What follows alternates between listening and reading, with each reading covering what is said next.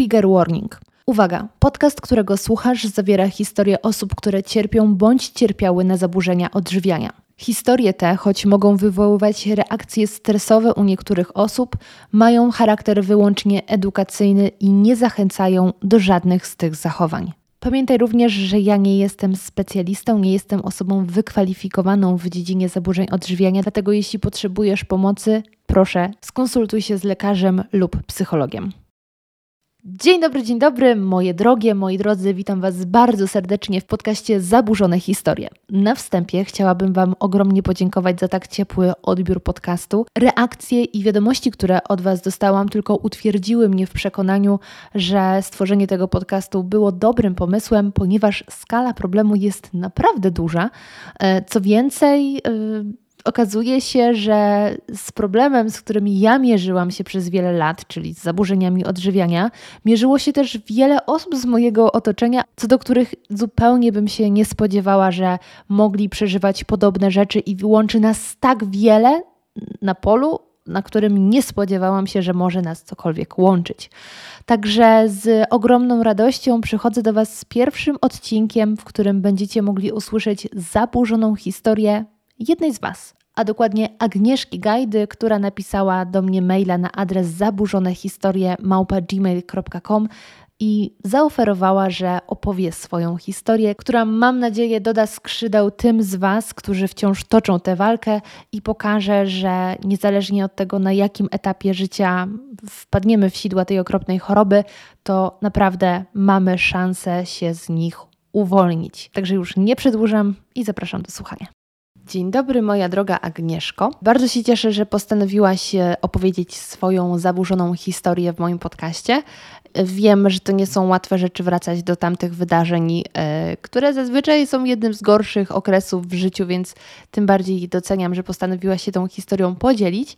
No i zacznę od tego, że zapytam Cię, mm, na jakim etapie teraz jesteś? To znaczy, czy możesz powiedzieć, że już pokonałaś te demony? Czy jesteś w trakcie wychodzenia ze swoich zaburzeń? Mogę teraz powiedzieć, że pokonałam je, ale w takim sensie, że jakieś myśli tam są, ponieważ to jest wszystko moja historia i nie da się tego wymazać całkowicie z pamięci, więc czasem przyjdzie jakaś myśl, czy jakieś hasło typu spójrz na siebie, jesteś gruba lub lepiej tego nie jedz, ale ja wtedy wiem, że to jest ta myśl od choroby i no, próbuję to wymazać i zamienić to. Mówię, ej, myśl odejdź sobie, ponieważ no, wiem, że to nie jest ta myśl, którą bym chciała. To nie jest tak jakby moja myśl.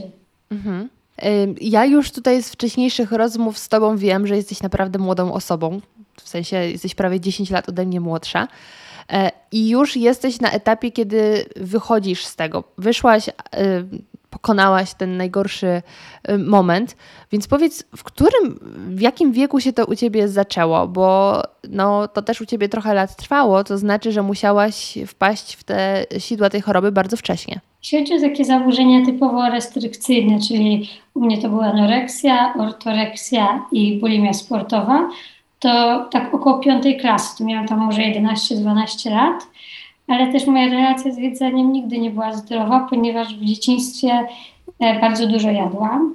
Mogę nawet powiedzieć, że były to jakieś elementy kompulsywnego jedzenia, ponieważ pamiętam, jak byłam e, w przedszkolu, na początku podstawówki, na przykład było ciasto, które lubiłam, sobie mówiłam, że mogę zjeść 8 kawałków tego ciasta, no więc to jest tak trochę i, i tak musiałam się ograniczać, bo tak stwierdziłam, że 8, no to wiadomo, to już troszkę za dużo może być. Mhm. I tylko nie wiedziałam tego, ponieważ no, w naszej rodzinie jedzenie zawsze było taką ważną funkcją też okazywania uczucia, nie tylko taką potrzebą.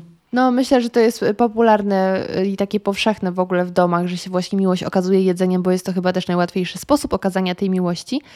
Ale powiedz mi, e, czy na dalszej już ścieżce wychodzenia z, z, zaburzeń, kiedy już analizowałaś to wszystko pod okiem specjalistów, to czy udało się właśnie jakoś zlokalizować taką przyczynę, dlaczego już za dziecka, powiedzmy, lubiłaś sobie pofolgować, bo dzieci z natury jedzą dużo, bo organizmy rosną i, i wtedy je się dużo. Też dzieci kochają słodycze, więc to jest naturalne, ale jednak mówi, że u ciebie to już było no, y, poza granicą normy. Więc czy, czy da się zlokalizować jakiś powód, dlaczego tak było?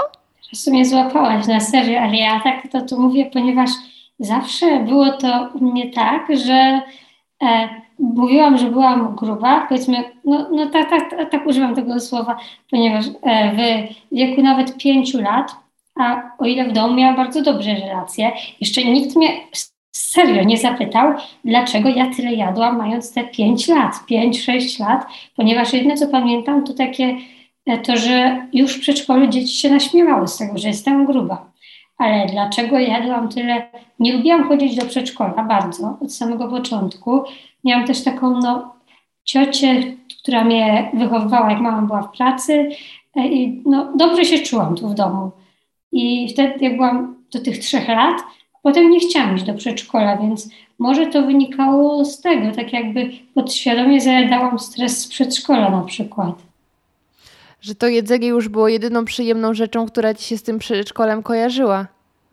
Znaczy nie, w przedszkolu nawet nie jadłam niektórych rzeczy. Ja nie lubiłam iść w przedszkolu, tam było ohydne jedzenie, no ale to te standardy szkół, przedszkoli wydaje mi się są na dosyć niskim poziomie. Ale e, no, nie, w przedszkolu nawet nie jadłam, ale lubiłam jeść po powrocie, ale to też nie jest tak, że jedzenie po powrocie było moją jedyną przyjemnością, bo jednak no, bawiłam się z rodzicami, z tą ciocią. Wydaje mi się, że określałabym swoje dzieciństwo jako szczęśliwe po przedszkolu. Znaczy, że e, kończył się etap poranny, jak wychodziłam z przedszkola, gdzie chciałam być jak najkrócej, to szłam do domu i było ok. No, myślę, że przedszkola są traumatycznym doznaniem dla wielu dzieci. Ja też nie byłam początkowo zwolenniczką jazdy do przedszkola i rodzice mieli ze mną e, pewne perypetie. E, natomiast jedzenie z przedszkola akurat wspominam najlepiej. To jest najlepiej, co wspominam z przedszkola. e, no ale dobrze. To już od dziecka słyszałaś komentarze, że jesteś gruba, czyli już jako mały człowiek byłaś przez innych oceniana Y, ze względu na swój wygląd i wagę. Tak, ponieważ ja byłam najgrubsza w grupie, znaczy no raczej najgrubsza, nie pamiętam tak innych dzieci teraz, no ale było na przykład gra w głuchy telefon, mhm. to ktoś powiedział hasło, Aga jest gruba, więc no zauważały to dzieci i mi też no w twarz mówił, bo wiadomo, dzieci są bezpośrednie. Kurczę, ale to jest straszne, bo tak sobie myślę, że to jest jakaś zabawa, jedna z zabaw, które w przedszkolu, których w przedszkolu było dużo, w podstawówce i tak dalej, kiedy bawimy się w jakąś grę, nie wiem ile w grupie jest osób, ale powiedzmy 25 osób absolutnie nie pamięta tej zabawy dzisiaj jako dorośli ludzie, ale y, jak my usłyszymy taki komentarz, to nieważne czy mamy 10, 15 czy 40 lat, to my ten dalej komentarz będziemy pamiętać i to jest najlepszy przykład na to, jak słowa mają wielką i też druzgocącą moc. Może gdyby nie było tych komentarzy w przedszkolu i na początku podstawówki, to nie przyszłoby mi do głowy, żeby e, w tej piątej klasie zacząć się odchudzać, bo sama bym tego w sobie nie zauważyła. No, piąta klasa to jest mega wcześnie, w sensie kiedy ja byłam w piątej klasie, to było to jeszcze absolutnie beztroskie dzieciństwo, kiedy jadłam co chciałam i absolutnie się tym nie przejmowałam. No a ty jednak już stwierdziłaś e, cudzysłów, biorę się za siebie, e, co jest w ogóle straszne w takim wieku, ale to powiedz w takim razie, jak postanowiłaś przeprowadzić swoją redukcję? Biorę się za siebie to jest chyba to, co właśnie sobie powiedziałam, ponieważ ja pamiętam, że to był nowy rok. Jak jest piąta klasa, to ten nowy rok w piątej klasie. I no, stwierdziłam, że zrobię to, co wydaje mi się słuszne, czyli wpiszę, jak szybko schudnąć w wyszukiwarkę Google. I skorzystam z metod, bo na pewno są sprawdzone. E, ponieważ jak to jest w internecie, to musi być sprawdzone, tak myślałam. I znalazłam dużo metod, między innymi e, ćwiczenia dywanowe i takie w domu, i takie sposoby jak na przykład picie octu jabłkowego na czczo, czy robienie jakichś dziwnych mikstur z ogórka. I testowałam te rzeczy, no i też oczywiście diety typu 1000 kalorii, no właśnie głównie takie niskokaloryczne, więc sobie pobrałam fitatu i niby miałam ten limit 1200 kalorii, w ogóle musiałam skłamać świtatu, ponieważ jeszcze byłam za młoda na nie i dałam sobie inny wiek. Tylko, że nie liczyłam tych kalorii tak dokładnie, ponieważ nie miałam w ogóle wiedzy na ten temat. Czyli jak na przykład na obiad były kluski na parze z jogurtem, to ja traktowałam to jako kluski na parze, więc wbijałam tylko kluski, więc wychodziło mi łącznie więcej niż te 1200. Myślę, że teraz wiele osób się zastanawia, jak to jest przeprowadzać redukcję, czyli być na diecie, liczyć kalorie, mając 12 lat, tak, żeby rodzice tego nie zauważyli. Bo myślę, że rodzice, jeśli zobaczyliby, że ich dziecko odchudza się na własną rękę, to raczej by alarmowali. Więc powiedz mi, jak jak ty to zrobiłaś, żeby nikt ym, nagle ci nie zakazał realizacji twojego celu? Znaczy teraz to tak brzmi jakby takie rady dla osób, które chciałyby się odchudzać w ukryciu przed rodzicami, ale wydaje mi się, że to jest ważne też, nie wiem jak ten podcast dotrze, żeby rodzice wiedzieli, jakie sygnały wyłapywać, więc żeby rodzice też tego, no, no znaczy słuchali takich podcastów, jeśli coś podejrzewają, że coś może być nie tak, ale e, ponieważ u nas w domu głównym posiłkiem, który znaczy jadłam z tatą, mama była w pracy, tata miał pracę zmianową, to był wtedy w domu, to musiałam z nim zjeść obiad, a resztę posiłków albo mi rodzice robili i jadłam sama, albo, no raczej tak, albo sama sobie robiłam. Więc ten obiad jadłam, ponieważ no tata był, a to, co dostawałam do do szkoły czy na podwieczorek, no to już miałam to u siebie albo w szkole, albo w pokoju, więc albo komuś oddawałam, albo wyrzucałam, no albo chowałam gdzieś po pokoju i potem jak rodziców nie było, musiałam zbiorowo to wynosić, e, jak już no się zepsuło trochę. No a śniadanie i kolację to bardzo mało. E, na śniadanie na przykład pół kromki chleba, jeden plasterek jakiegoś sera i plasterek ogórka, więc to jak najmniej e, mogłam, że tak powiem. I jak długo to ciągnęłaś? Akurat takie, taka mocna restrykcja nie była długo, bo też bo ćwiczyłam wtedy jeszcze, dodam tak, trzy razy w tygodniu, cztery, bo jeden taki zestaw z internetu i znaczy różne zestawy, ale trzy razy po różnych zestawach. No, no i to mi chodzi. Ale nie zauważyłam żadnych efektów. Kompletnie nic na tym no, nie zwróciłam. Po tak trzech, czterech miesiącach stwierdziłam, że no to nie działa, że żadne te mikstury z ogórka czy z cynamonu, ani te ćwiczenia nie działają. I zaczęłam z jednej strony się bardziej interesować takim zdrowym jedzeniem, a z drugiej bardziej dałam na luz i wtedy dopiero waga zaczęła mi spadać. Nie pamiętam, czy liczyłam wtedy kalorie, czy nie, ale powoli sobie chudłam, interesowałam się tym zdrowym jedzeniem i też zaczynałam przekonywać rodziców, bo znalazłam informacje o weganizmie, żeby przejść na dietę roślinną. I jak ci poszło przekonywanie?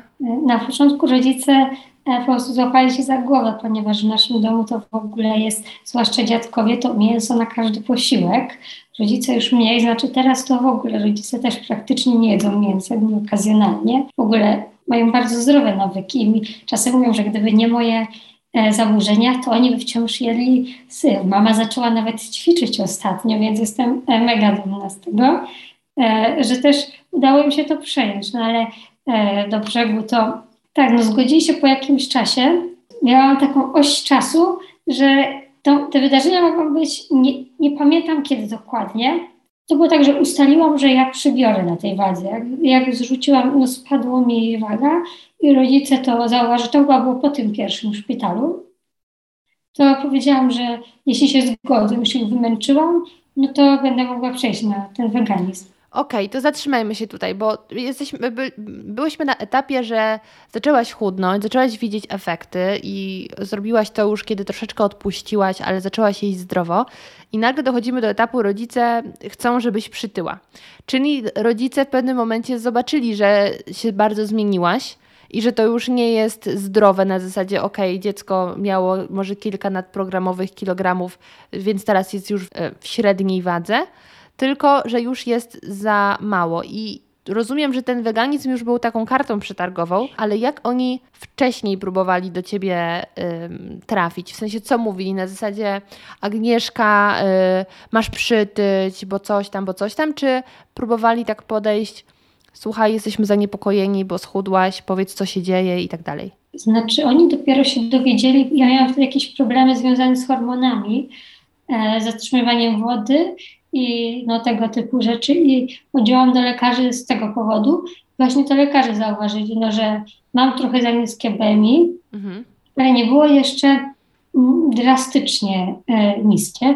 To była taka, no nie wiem, strzelam, że 17-18, więc to nie było drastycznie niskie. I mówili, że powinnam przybrać. Też rodzice zobaczyli, no, że o, jak był bilans, bo mieliśmy, bo wtedy w tych latach są bilanse co roku w szkole, przynajmniej w mojej była, to zauważyli, że no ta waga się nie zmienia, nawet spada co do tego, jak była młodsza, że mhm. rosło, rosło i nagle w piątej klasie idzie w dół. Mhm. Więc e, pojechali najpierw ze mną, jeszcze ten problem, co miałam z hormonami, e, podesłali nas jeden lekarz do szpitala na Ligocie w Katowicach, i tylko, że tam czekaliśmy cały dzień na sorze, nas nie przyjęli, bo tam przeszłam się po tym szpitalu, coś tam do jakiejś lekarzy i powiedzieli, że ja mam wtedy na pewno zaburzenia odżywiania. Nawet nie mówili nic ze mną, nie mówili nic z moimi rodzicami, po prostu stwierdzili, to jest anoreksja, odeślijcie ją do Zabrza. Bo Zabrze było wtedy takim miejscem, które było dla, oddział dla osób z zaburzeniami odżywiania. Mhm. Ale to jest w ogóle ciekawe, bo ym, no, diagnoza była trafna, to były zaburzenia odżywiania, ale z drugiej strony to nie jest do końca tak, że na podstawie tylko niskiej wagi można stwierdzić, czy ktoś ma zaburzenia, bo przecież zaburzenia odżywiania to tak naprawdę nie jest waga, tylko to jest psychika. Więc to najpierw trzeba dowiedzieć się, co siedzi w tej głowie, jak to jedzenie jest traktowane, bo, yy, bo można na przykład schudnąć ze względu na stres. Ale to nie jest kwestia, że ty sobie odmawiasz jedzenia, tylko masz problemy ze stresem. To może być kwestia też depresji i tak dalej. Więc no, ciekawe, że na podstawie samego spadku wagi to wysnuli, no ale z drugiej strony ja nie jestem żadnym lekarzem, specjalistą, jedynie jest to coś, co mnie zaskoczyło, że można stwierdzić zaburzenia psychiczne, jakby y, jakkolwiek na to spojrzeć, na podstawie tylko wagi. Zanim powiem, jak to potem było dalej, właśnie też E, u mnie lekarza, ponieważ zawsze się mówi zaburzenia odżywiania, tak samo jak ten podcast, mhm. ale lekarze, z którymi miałam e, styczność na swojej drodze, nie używali tego określenia. Tam było tylko anoreksja, ty jesteś anorektyczką. Tylko, tylko takie określenie było. I w tym szpitalu w Zabrzu, co zaraz powiem, i jak potem byłam w Sosnowcu. w ogóle nie było kwestii zaburzenia odżywiania, żadnego łagodnego języka. Tak nas traktowali jakby po prostu, no no za karę, zwłaszcza potem jak byłam w tym szpitalu już tydzień, ale to zaraz dojdzie. Mówienie anorektyczka to jest jakby odcięcie się od tematu, z czego to wynika, czyli właśnie z zaburzeń psychicznych, że to są jakieś zaburzenia, to nie jesteś ty. A anorektyczka już jest taką łatką, że to macie określić, a to nie jesteś ty, to jest choroba. Więc no strasznie słabe. Tak, no ale wracając, to odesłali nas do Zabrza. No i pojechałam tam z mamą I tylko w Zabrzu nas też nie przyjęli. Powiedzieli, że nie ma miejsc teraz, że okej, okay, może jesteś anorektyczką, ale nasz szpital jest teraz przypełniony. Jeśli chcesz mieć miejsce, jakbym ja chciała, e, to trzeba codziennie dzwonić się pytać, czy coś się zwolniło. E, a że nie miałam wtedy jeszcze aż tak niskiej wagi, to mama też no, miała swoją pracę, miała swoje życie. Zawsze było dosyć daleko od nas, jednak, znaczy blisko, ale no wiadomo, te 40 minut samochodem, więc jest jakiś dystans. Powiedziała, że okej. Okay. I ja wtedy, że wrzucimy do domu i ja ich przebłagałam, żeby dali mi ten weganizm i ja wtedy e, no, przybiorę do tej wagi X. Nie będę mówić cyferek, bo to nie ma sensu, e, bo zawsze była ta jedna waga wtedy podana, że ta waga musi być i jestem ogólnie bardzo niska. Mam 1,53 m, to mogę powiedzieć, ponieważ zawsze byłam Czasami mówię mi, że to przez zaburzenia, że już nie rosnę, ale i tak jestem wyższa od mojej babci ze strony taty. Znaczy, nie znałam jej, no ale e, wiem, że była niższa ode mnie. Więc wydaje mi się, że to też genetycznie, ale no i wtedy przeszłam na weganizm i to było, to tak, to była szósta klasa podstawówki, listopad, grudzień. Jak się czułaś na tym weganizmie? Na początku nie był to weganizm, e, znaczy świadomie, i ponieważ ja nie, nie, wiedziałam dokładnie, jak to wygląda. Na przykład myślałam, że pesto ze sklepu jest wegańskie, więc no, według mnie to był weganizm, no jak teraz na to patrzę, to nie był. I mi było w porządku, dobrze się czułam. Potem już e, no, czytałam te etykiety i wkręciłam rodziców, znaczy e, tak żeby oni mi kupowali te produkty, te wegańskie.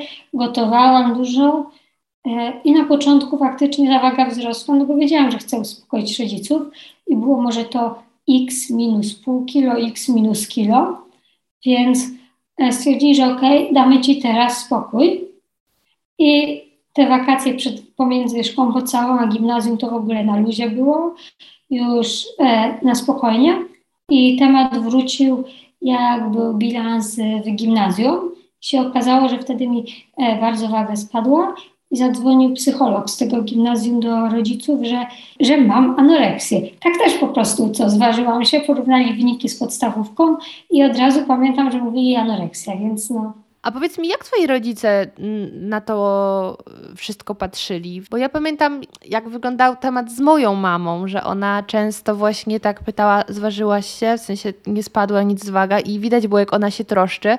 I mnie tak naprawdę było wszystko jedno, tylko właśnie najważniejsze było to, żeby nie zawieść mamy, żeby nie dodawać jej zmartwień. I mimo, że ja już wiedziałam, że mam problem, to starałam się tak to rozgrywać, żeby ona myślała, że ja nad wszystkim panuję, żeby właśnie jej nie dodawać smutków.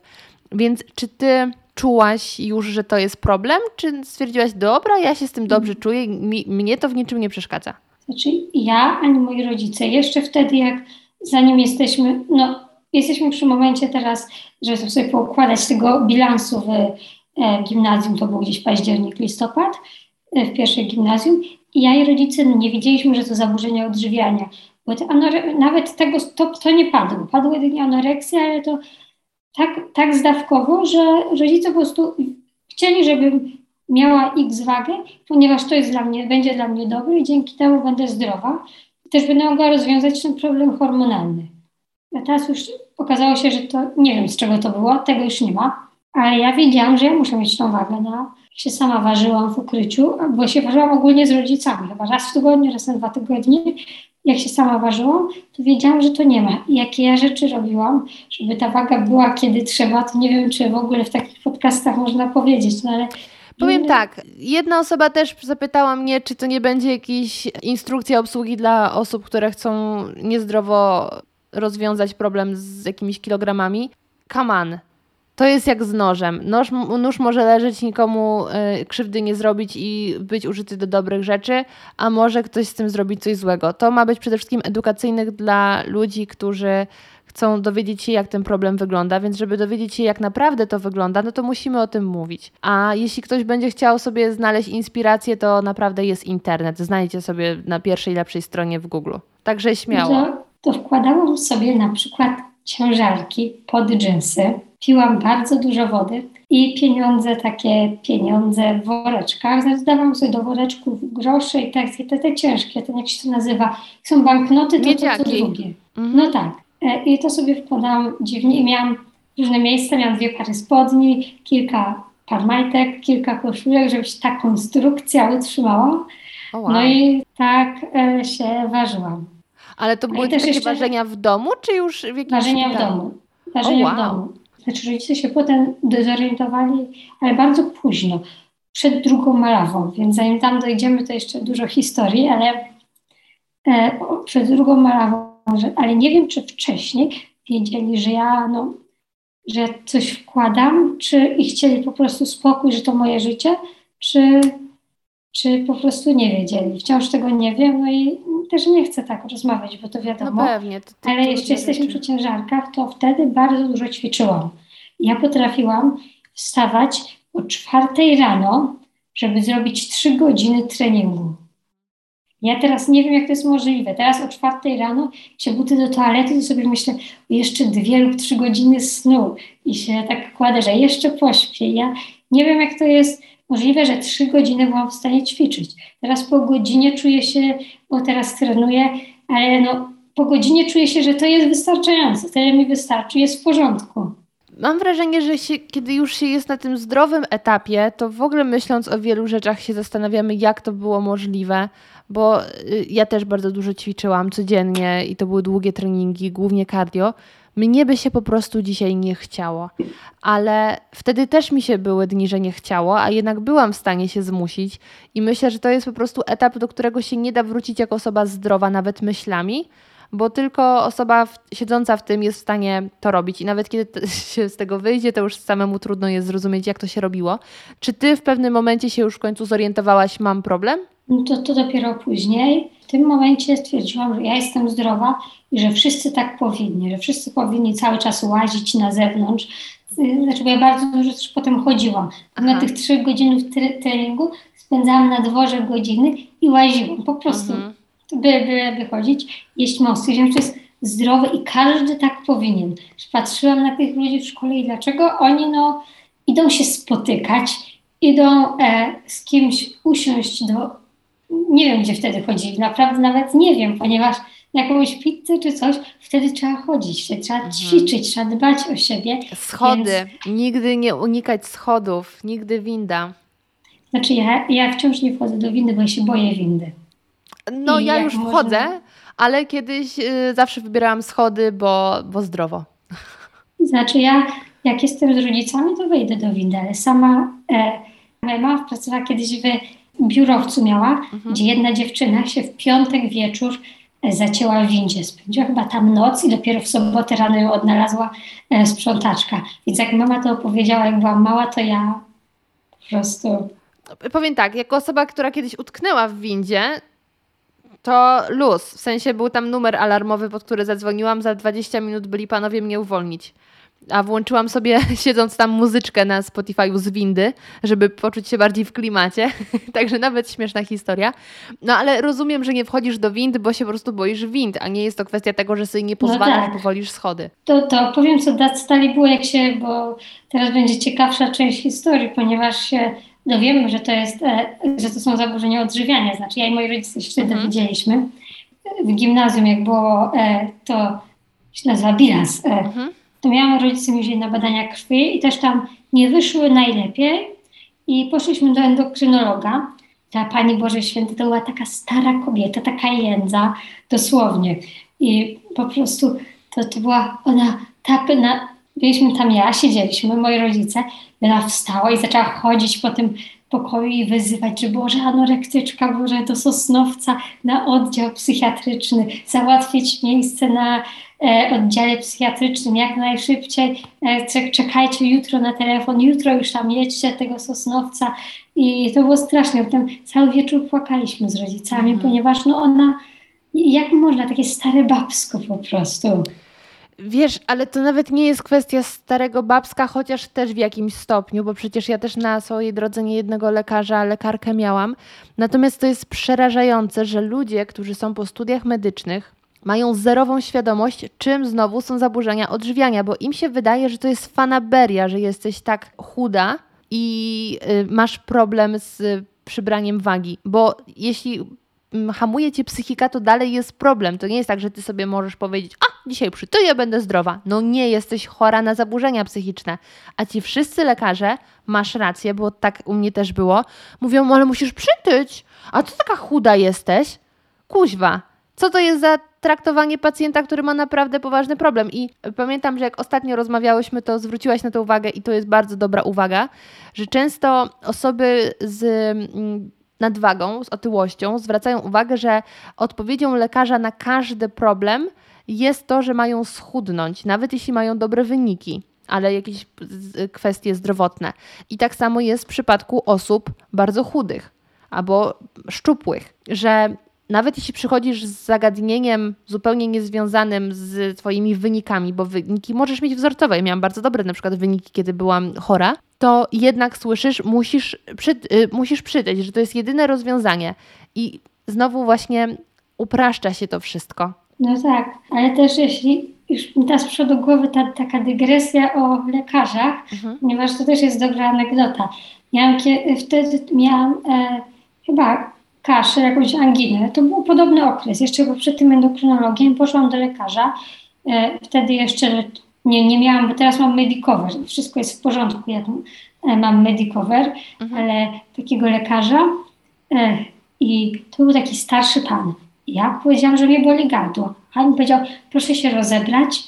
Miałam 12 lat. Rozszerzyć nogi i ja zobaczę, co jest nie tak. Więc ja wyszłam. Po prostu wyszłam, ponieważ no... Jesus, ale ty poszłaś bez rodziców? E, weszłam bez rodziców, mama czekała przed, tak jakby. I chciał, żebym się rozebrała i oglądać mnie. Ja miałam 12 lat i bolało mnie gardło. No, no wyszłam, bo wiadomo, no nie będę trenerem. A powiedziałaś o tym od razu mamie? No tak, mama powiedziała, no, że idziemy gdzie indziej, że, że co to, znaczy nie zrobiliśmy żadnej afery ani nic, ale no już tam nie wróciliśmy. Straszne. Dlatego ja do dzisiaj, jak mam taką możliwość, to wchodzę do gabinetu z mamą. Ja jestem dorosłym, niezależnym człowiekiem, płacę podatki, żyję sama w innym mieście, ale jak idę do lekarza, to lubię mieć mamę pod ręką. Straszne. Ja, o ile można, o ile jest taka możliwość, wybieram e, kobiety.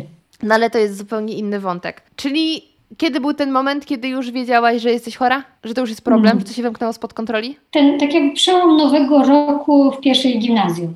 Czyli to po tym bilansie gimnazjalnym już Tak, było. po bilansie, bo nie wiem dokładnie teraz dat, mhm. ale e, w szpitalu na tydzień do tego Sosnowca trafiłam na początku kwietnia. No coś takiego. I tam byłam tydzień, ponieważ ogólnie e, mówili nam, że to nie jest... Trafiłam na oddział psychiatryczny dla osób poniżej 18 lat mhm. jako zaburzenia odżywiania, ale wmawiali moim rodzicom, że ja tam będę tylko na chwilkę, że mi zrobią wszystkie badania i za chwilę stąd wyjdę. Mhm. Tak mówili moim rodzicom. Nie zrobili mi żadnych badań w ciągu tygodnia. Ja już poprosiłam rodziców, żeby mnie wypisali na żądanie po tym tygodniu, ale to było strasznie. Nie miałam tam ani jednej terapii, ani jednego wizytu, ani jednej wizyty u psychiatr, z psychiatrą na tym oddziale. E, jedyne, co to kazali mi jeść, rzeczy no, szpitalne i ważyli nas. No i, i tyle. I miałam siedzieć. Nie pozwalali mi wstawać. W ogóle tam był taki, e, pewne osoby z zaburzeniami odżywiania, niektóre wiedzą, taki kontrakt, mhm. że wagę masz taką, możesz tak, robić tak, to. Tak.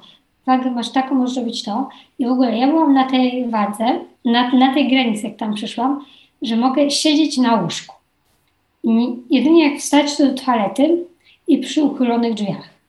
Mhm. A jeśli bym spadła, mogłam tylko leżeć w łóżku, nie mogłam nawet siedzieć i nawet nie mogłabym wtedy mieć przy sobie żadnej książki ani nic.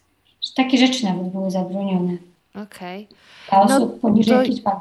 To ja od razu powiem, że o kontrakcie i o przebiegu leczenia w szpitalach psychiatrycznych opowiada, będę rozmawiała w następnym odcinku z autorką właśnie podcastu pani psychiatrzyni. Słucham. Także, Y, tak, ale właśnie też Olga wystąpi u mnie i to już za, w następnym odcinku, także już teraz zapraszam, pogadamy o tym, jak te kontrakty wyglądają i czy są aż tak restrykcyjne zazwyczaj. No ale dobrze, czyli, czyli właśnie nowy rok już się zorientowałeś, że jest problem. Powiedz, jak w ogóle wyglądało Twoje życie? Bo my tutaj się tak fokusujemy już na stricte mm, diagnostyce, na, na, na przebiegu tego leczenia, ale jak wyglądało Twoje codzienne życie? Jak wyglądał Twój dzień?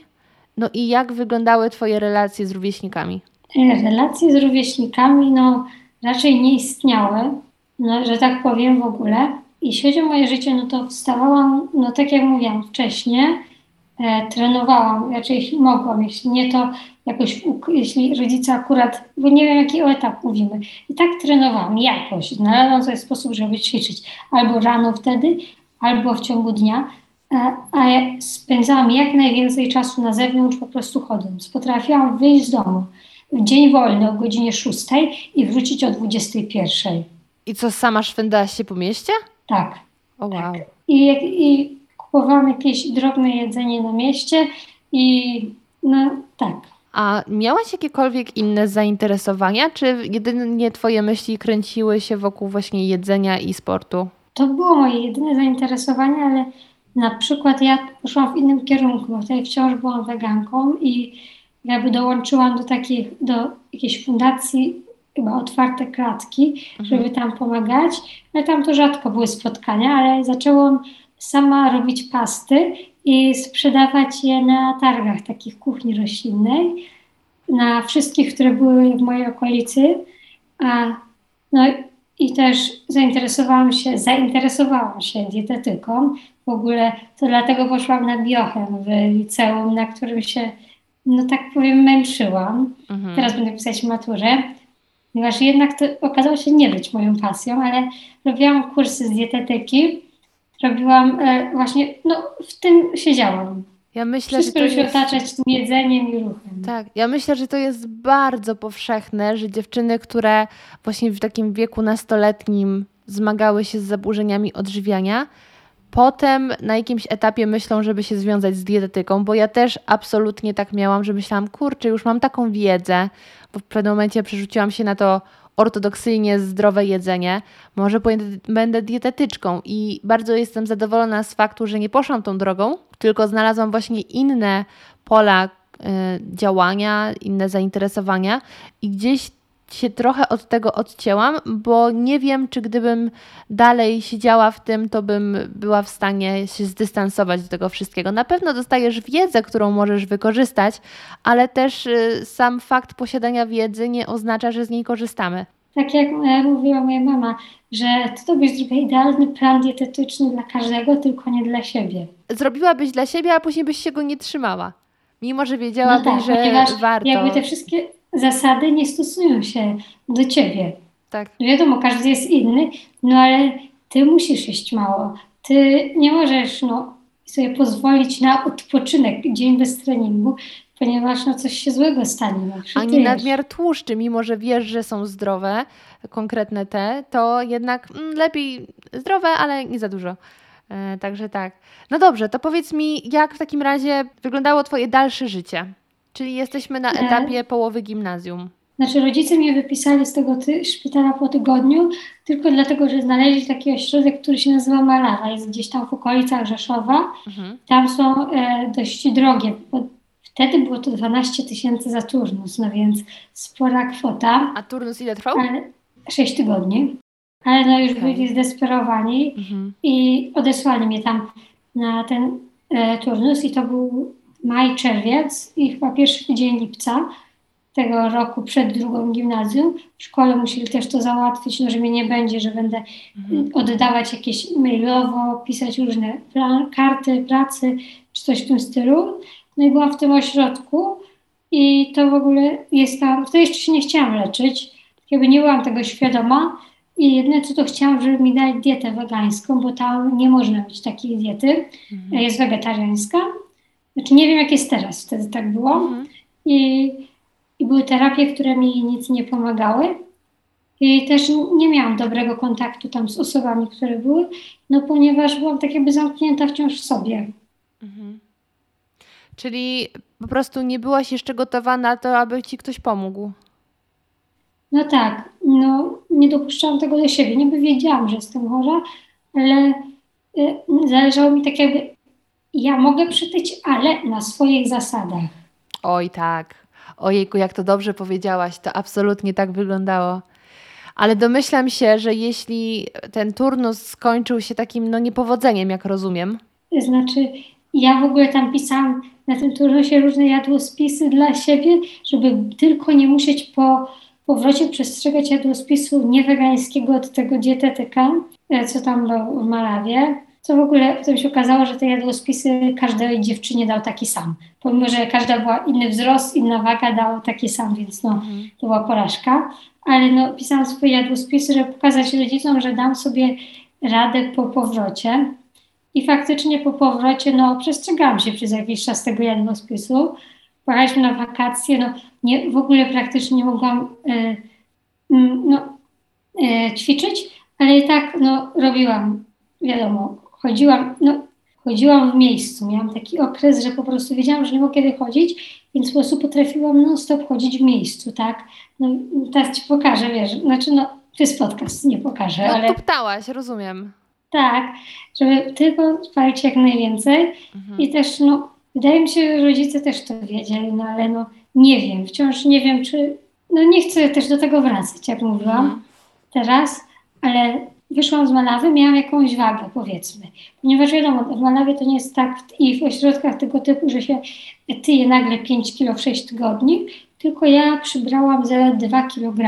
Mhm. I to jest 2-3, to jest taka średnia, 2-3 kg na te 6 tygodni. E, I powiedzmy, to była jakaś waga po, po wyjściu i rodzice mi mieli ważyć raz w tygodniu.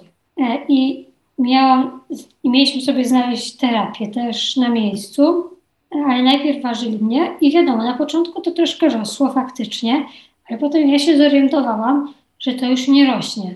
Że jak jest kolejny tydzień, powinnam już mieć to waga wyjściowa plus powiedzmy 2 kg. Ja mam tylko waga wyjściowa plus 0,8.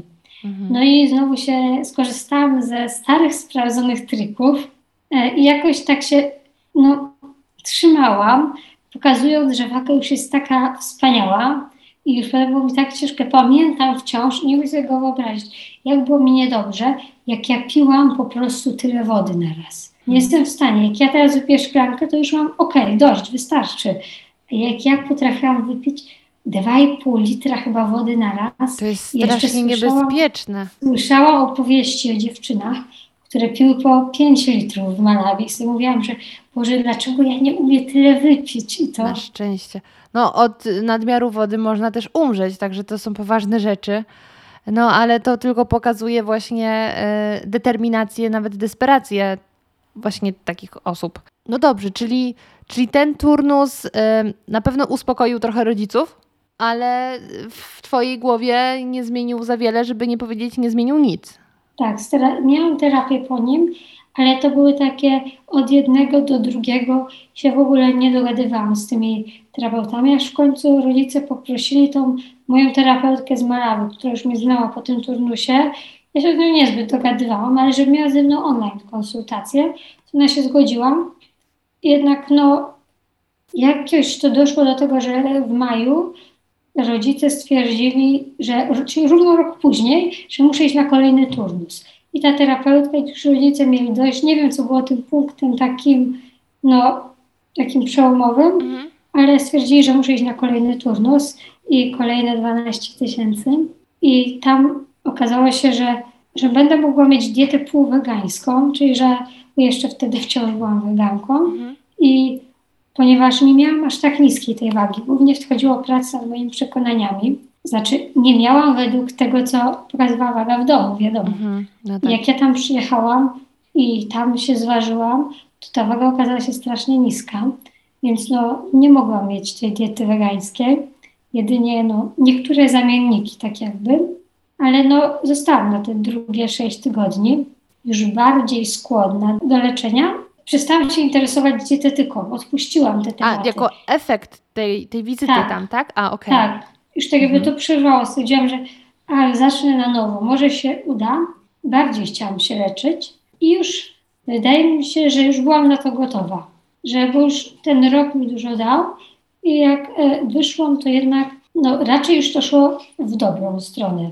Była droga bardziej w górę, choć wiadomo, że czasem są spadki, a czasem znaczy w ogóle jak to wyglądają takie turnusy, to jest inna kwestia, ale też, znaczy z, z ludźmi się tam też nie dogadywałam, bo tam ja byłam wtedy najstarsza. Znaczy nie licząc dwóch dziewczyn, które miały bulimię, miały ponad około 22 lat, to ja potem miałam 16, a reszta dziewczyn była w wieku 12 lat. 12-13.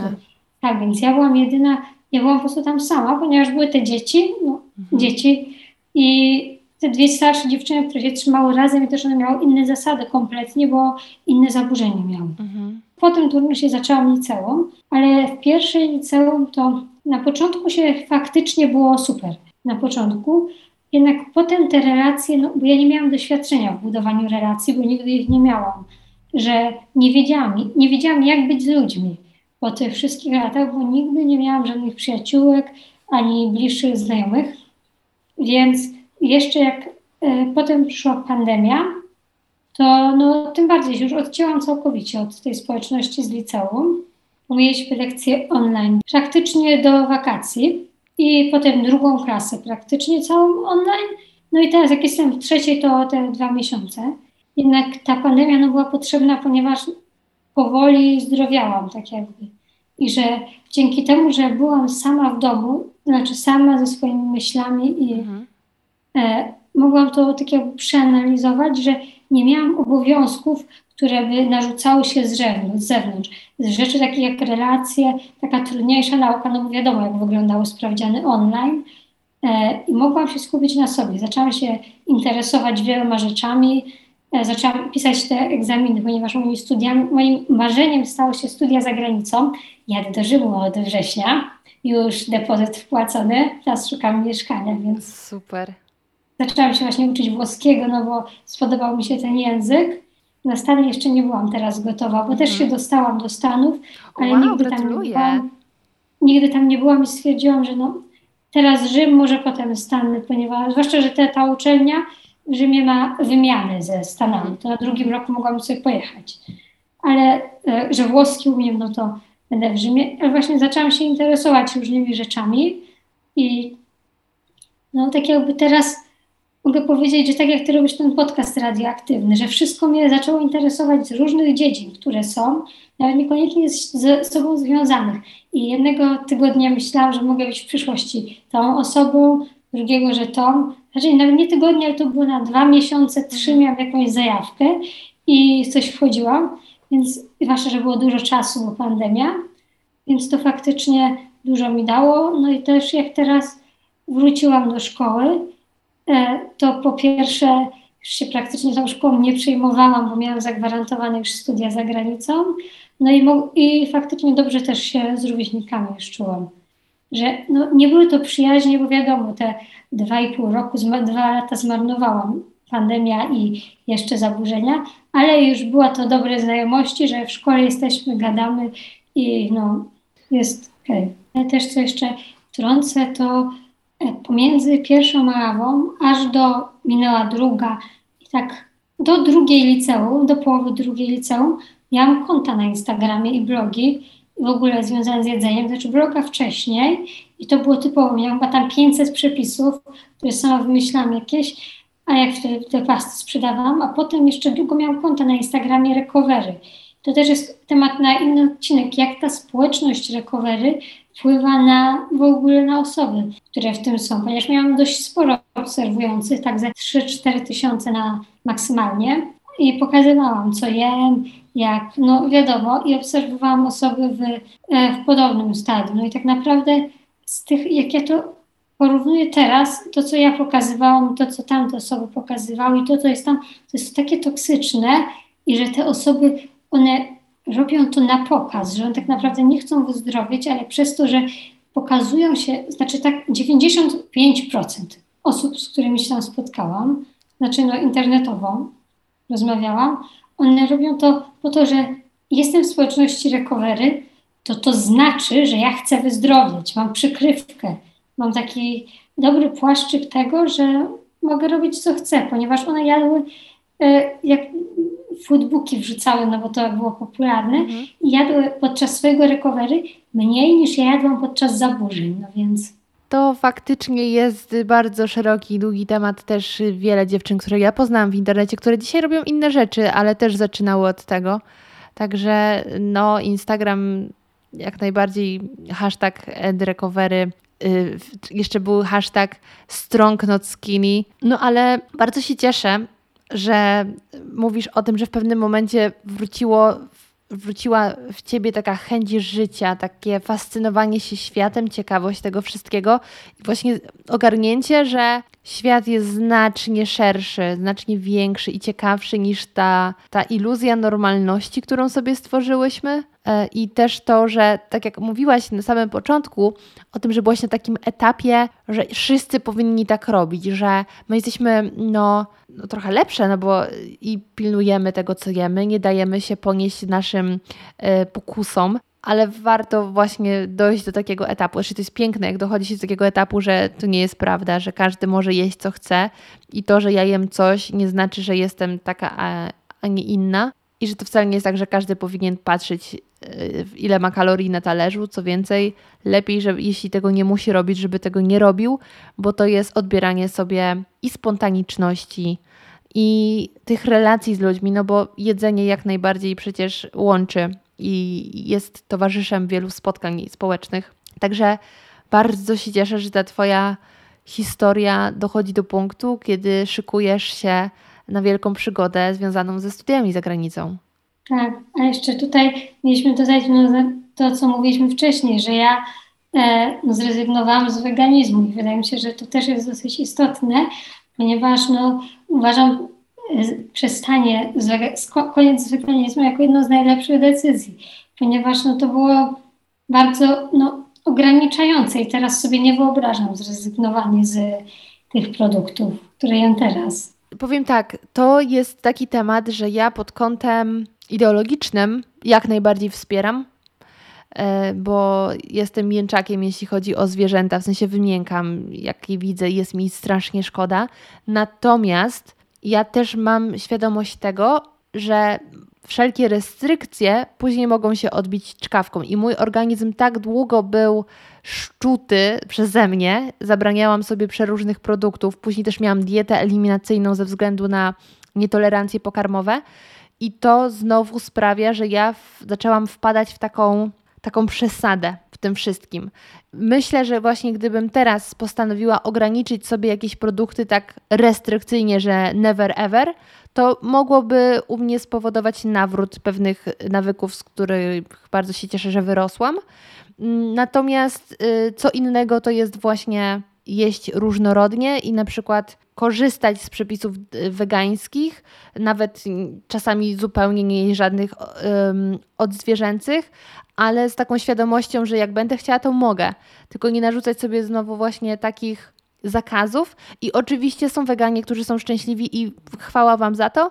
Natomiast ja na przykład wiem, że po mojej całej historii związanej z jedzeniem, dla mnie mogłoby się to po prostu nie skończyć najlepiej. Brat mi powiedział właśnie, że bardziej pomożesz tej krowie, jeśli zjesz, zjesz powiedzmy jogurt e, i będziesz miała siłę, żeby zarobić i wpłacić na jakąś zbiórkę, by uratować tą krowę, niż głodząc się, bo nie zjesz tego jogurtu. To na koniec pytanie, które pamiętam mnie zadała Angelika w swoim podcaście i było to dla mnie bardzo ciekawe pytanie, więc pozwolę sobie je mm, również tutaj wykorzystać. Powiedz mi z perspektywy czasu, co ci zabrały zaburzenia odżywiania? Wydaje mi się, że zabrało mi tak jakby, nie mogę powiedzieć, że zabrało mi coś, czego mi teraz brakuje, ponieważ teraz czuję się dobrze i wiem, że do tego punktu, w którym się czuję tak dobrze jak teraz, no Gdyby ich nie było, mogłabym być kompletnie w innym miejscu, ale na, czuję, że wiem, że mam teraz szukać już mieszkania, już mam ten depozyt wpłacony na studia, a mam takie, a gdzie jest moje czasy liceum?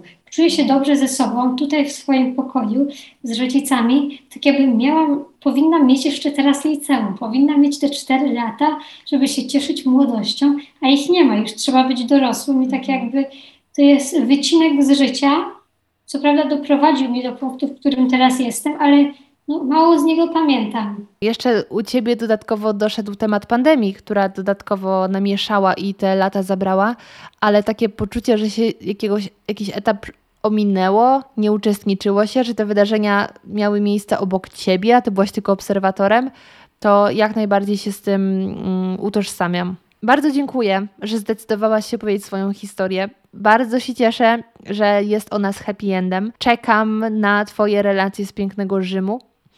E, zdjęcia pyszności, które będziesz jadła, bo no, jedziesz do kulinarnego raju. I życzę Ci jak najwięcej ciekawości świata i takiego przekonania, że jesteś o wiele więcej warta niż e, to, co mówi jakaś Twoja waga, czy nawet centymetr krawiecki. No dziękuję, ja Tobie też życzę wszystkiego najlepszego. To jest takie urodzinowe, no ale wiadomo, no. Teraz mam właśnie Instagrama, jakby ktoś chciał, też tam będę, są, były, dam zdjęcia z tego Rzymu, co byłam ostatnio zobaczyć te szkoły. Jest to bardziej pamiętnik, co lubię sobie wracać. A to śmiało e, powiedz nazwę, jeśli ktoś miałby ochotę Cię odwiedzić. E, nazwa, znaczy nie jest po angielsku, nazwa jest Viaggi Felici, to jest po włosku. Mhm. Może lepiej, żebyś podlinkowała, no bo... Jasne, będzie też w opisie. Bardzo się cieszę, że się zdecydowałaś. Pomimo wszystkich problemów technicznych, które miałyśmy, to nagranie doszło do skutku i myślę, że było warto i mam nadzieję, że mm, pomoże tym z Was, które i którzy e, jeszcze się z tym wszystkim zmagają oraz pokaże osobom, które już to pokonały, kiedy, które mają to za sobą, że przeszły też wiele i mogą być siebie naprawdę dumne, że sobie poradziły, bo myślę, że to jest powód do dumy, że się udało to dźwignąć. Tak, a jeszcze chciałam dodać, że jeśli ktoś by chciał do mnie napisać na przykład o wsparcie w zaburzeniach, to może na Instagramie ja odpowiem. Jeśli chciałby jakąś pomoc, to mogę zawsze pomóc. Na koniec przypominajka, że jeśli potrzebujecie pomocy, nie bójcie się o nią prosić. Lekarzy, psychiatrów bądź psychologów. Tę chorobę naprawdę można pokonać i nie traćcie nadziei. A jeśli chcielibyście podzielić się swoją historią, to napiszcie do mnie na adres zaburzonehistorie.gmail.com. E, odpowiadam na wszystkie wiadomości i bardzo chętnie spotkam się z Wami w podcaście. Bardzo Wam dziękuję. Ja nazywam się Małgosia Zmaczyńska i do usłyszenia w kolejnym odcinku.